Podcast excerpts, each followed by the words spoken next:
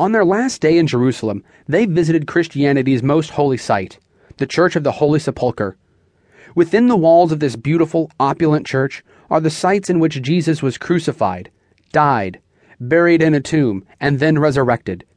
Mustafa could see that the church was built around bedrock. There were lines of people waiting everywhere. As they walked around the church, Mustafa listened to different tour guides explain the church's history. He was surprised to find out that the church itself was actually controlled by at least four different Christian religious groups. One guide made it clear that sometimes the different Christian groups do not get along. The best example of this is the ladder you will see when you exit the building, said an English speaking tour guide. Up on the second floor, by the windows, rests a ladder that has been there for over 100 years. The Armenians Christians control the window, and the Greek Orthodox control the ledge it rests on. At some point in the 19th century, the Armenians placed the ladder there to clean the window. The Greek Orthodox protested, and the Armenians refused to move it. So, it sits as it has for over 100 years. Mustafa was amused because, as a child growing up in Baghdad, he remembered that many Muslims couldn't get along with each other either. The couple left the church, walking into the courtyard immediately outside of the church. Farah went into a small shop to purchase a souvenir, while Mustafa looked for the ladder. Just as the English speaking guide had said, Mustafa found the old wooden ladder leaning against the stone on a ledge, almost directly above the door he and Farah had used to exit the church. As he gazed up at the ladder, a tour guide and his small group approached. It's called the Garden Tomb, said the tour guide. Many people believe that the crucifixion was conducted here. It's only a short walk from here. Remember in your Bible the crucifixion was at Skull Hill? Yes, his tour group responded with heads shaking affirmatively. Well, 400 meters from where we are standing is a huge rock outcropping that looks just like a giant skull. The listeners were amazed. So was Mustafa. How could this church have been built here? There is a tomb and even the stone Jesus was laid on inside the Church of the Holy Sepulchre. That's a problem, said one of the men in the tour.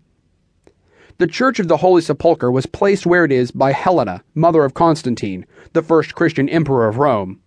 Empress Helena was responsible for many churches in the Holy Land, yet she was there 300 years after Jesus was crucified.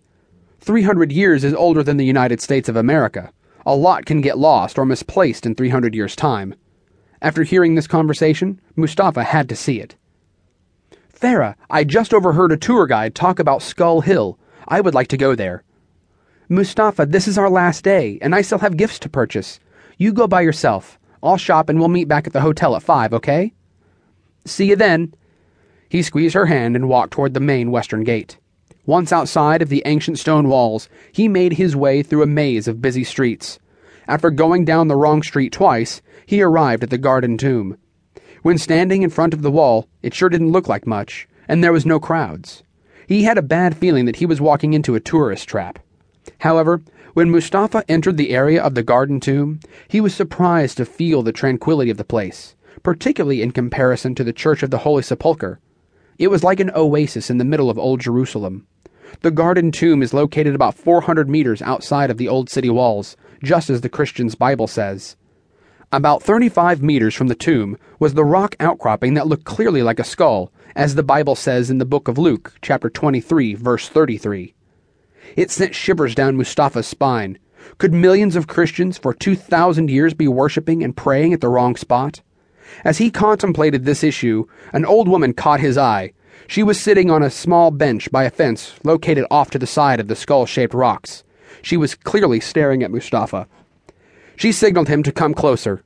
At first, Mustafa thought she was a poor street vendor wanting to sell him something. But as he looked closer, he could see that she was very old too old to be selling trinkets. He walked over to her and noticed that she started to tremble as he came closer. She was wearing a one piece, ankle length black smock or dress, but it was not covering her head. Her hair was white and her skin was a deep brown, every inch of her face and hands creased with deep lines of old age. She was very thin. He guessed that she weighed 80 or 90 pounds at most. By the time he reached her, her shoulders were shaking. She was weeping, and tears were flowing down her wrinkled cheeks uncontrollably. He offered her a handkerchief. She thanked him and asked him to sit next to her, which he did. Mustafa was worried and concerned for her.